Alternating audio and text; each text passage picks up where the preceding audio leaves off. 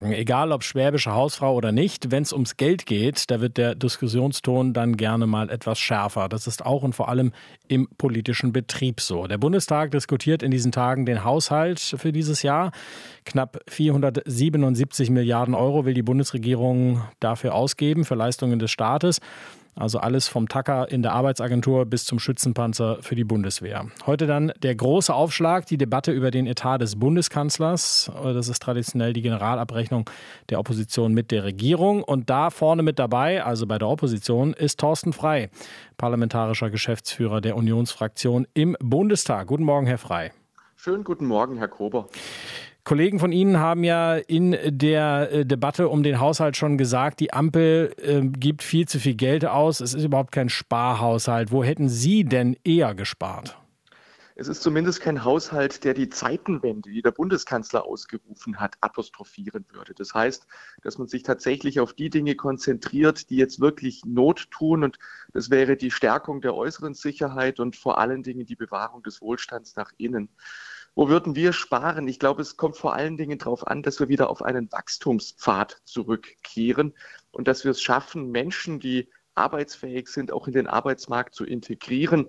Ich will ein Beispiel nennen. Wenn es alleine gelänge, eine Million Menschen, etwa ein Viertel der arbeitsfähigen Bürgergeldempfänger in den Arbeitsmarkt zu integrieren, hm. würde es den Staatshaushalt um etwa 30 Milliarden Euro entlasten. Herr Frei, ganz kurz, was Sie angesprochen haben. Also Militär, äh, die Bundeswehr ist, glaube ich, der zweitgrößte Posten äh, im, im Etat äh, dieses Jahr. Das reicht Ihnen nicht. Und die, das, was beim Bürgergeld gespart wird und an Sanktionen jetzt äh, durchgesetzt wird, das reicht Ihnen nicht, ja? Nein, das reicht nun wirklich nicht. Also beim Bürgergeld äh, gibt es eine Verschieberei von Zahlen, aber ja keine substanziellen Veränderungen. Und im Bereich des Verteidigungshaushaltes muss man sagen, der Bundeskanzler hat von einer Zeitenwende gesprochen. Tatsächlich bleibt aber der Verteidigungsetat bei etwa 50 Milliarden Euro stabil. Also diese zusätzlichen Anforderungen, die werden nicht abgebildet. Und auch für die mittelfristige Finanzplanung in den nächsten Jahren ist kein Anwachsen des Verteidigungsetats vorgesehen. Es wird zunächst aufgefüllt aus dem schuldenfinanzierten Sondervermögen und ab dem Jahr 2027 stehen wir dann da wie im Jahr 2022 vor der russischen Aggression in der Ukraine. Ich glaube, das ist zu wenig. Der Finanzminister hat äh, gestern den Haushalt verteidigt, hat gesagt, äh, ähm, es ist ein Gestaltungshaushalt und man würde in die wichtigen Projekte investieren tatsächlich. Mich, und außerdem sagt die Regierung ja auch, sie hält die Schuldenbremse ein. Ähm, warum regt sich die Union dann eigentlich so auf?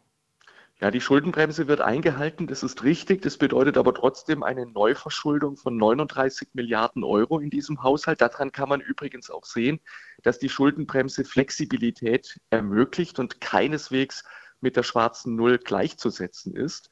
Es werden eben die falschen Schwerpunkte gesetzt. Es wird zu wenig investiert und zu viel in konsumtive Ausgaben verausgabt. Damit schafft man nicht die Grundlage für eine bessere Zukunft.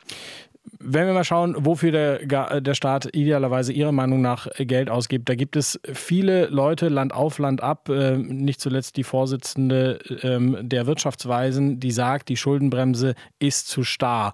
Wenn man Geld investieren will, in Projekte, die der Zukunft dieses Landes dienen, dann muss man dafür auch Geld aufnehmen. Warum ist die Union bis heute da anderer Meinung? Ja, die Tatsache, dass man schuldenfinanziert investiert, hat ja Konsequenzen. Vor zwei Jahren hat der Bundeshaushalt noch etwa vier Milliarden Euro für Schuldzinsen ausgegeben. In diesem Jahr sind es knapp 40 Milliarden, also eine Verzehnfachung. Geld, das für Zukunftsinvestitionen nicht zur Verfügung steht. Aber da kommt auch was zurück, wenn man investiert. Naja, also man muss aufpassen, dass man keine Milchmädchenrechnung macht. Auf jeden Fall ist es so, dass die Schuldenbremse ja Flexibilität ermöglicht und noch mehr Flexibilität hat in der Vergangenheit nicht funktioniert. Diese Schuldenbremse gibt es seit 2009. Das war damals der Finanzminister Steinbrück, der sie eingeführt hat.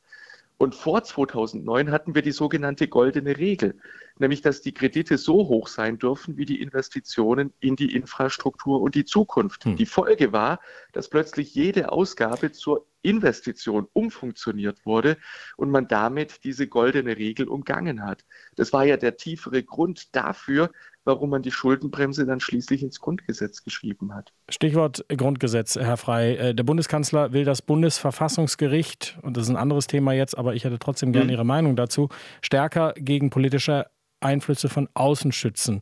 Hätte er da die Unterstützung der Union? Ja, grundsätzlich ja. Jedenfalls sind wir bereit, darüber zu sprechen. Das ist überhaupt keine Frage. Und es ist auch richtig und vernünftig, sich darüber Gedanken zu machen, wie man die grundlegenden Institutionen, die Verfassungsorgane ähm, gegen Bestrebungen, sie zu bekämpfen, schützt. Aber man muss eben nur, nein, es gibt kein Aber, man muss nur genau überlegen, dass man sozusagen ähm, nicht das Kind mit dem Bad ausschüttet, und vor dem Hintergrund unserer Erfahrung, 70-jährigen Erfahrung, über 70-jährigen Erfahrung mit dem Bundesverfassungsgericht muss man sagen, es kommt darauf an, es gegen antidemokratische Bestrebungen zu schützen, das ist richtig, aber auch die Flexibilität für die Anforderungen der Zukunft zu bewahren. Da hat sich in der Vergangenheit auch vieles verändert und das war möglich, weil es nicht im Grundgesetz, sondern im Bundesverfassungsgerichtsgesetz stand. Deswegen muss man sich eben ganz genau anschauen, dass das gut gemeint nicht das Gegenteil von gut wird am Ende. Das sagt Thorsten Frei von der CDU. Er ist parlamentarischer Geschäftsführer im Bundestag. Herr Frei, vielen Dank für Ihre Zeit heute Morgen. Sehr gerne, Herr Kober. RBB 24 Inforadio vom Rundfunk Berlin-Brandenburg.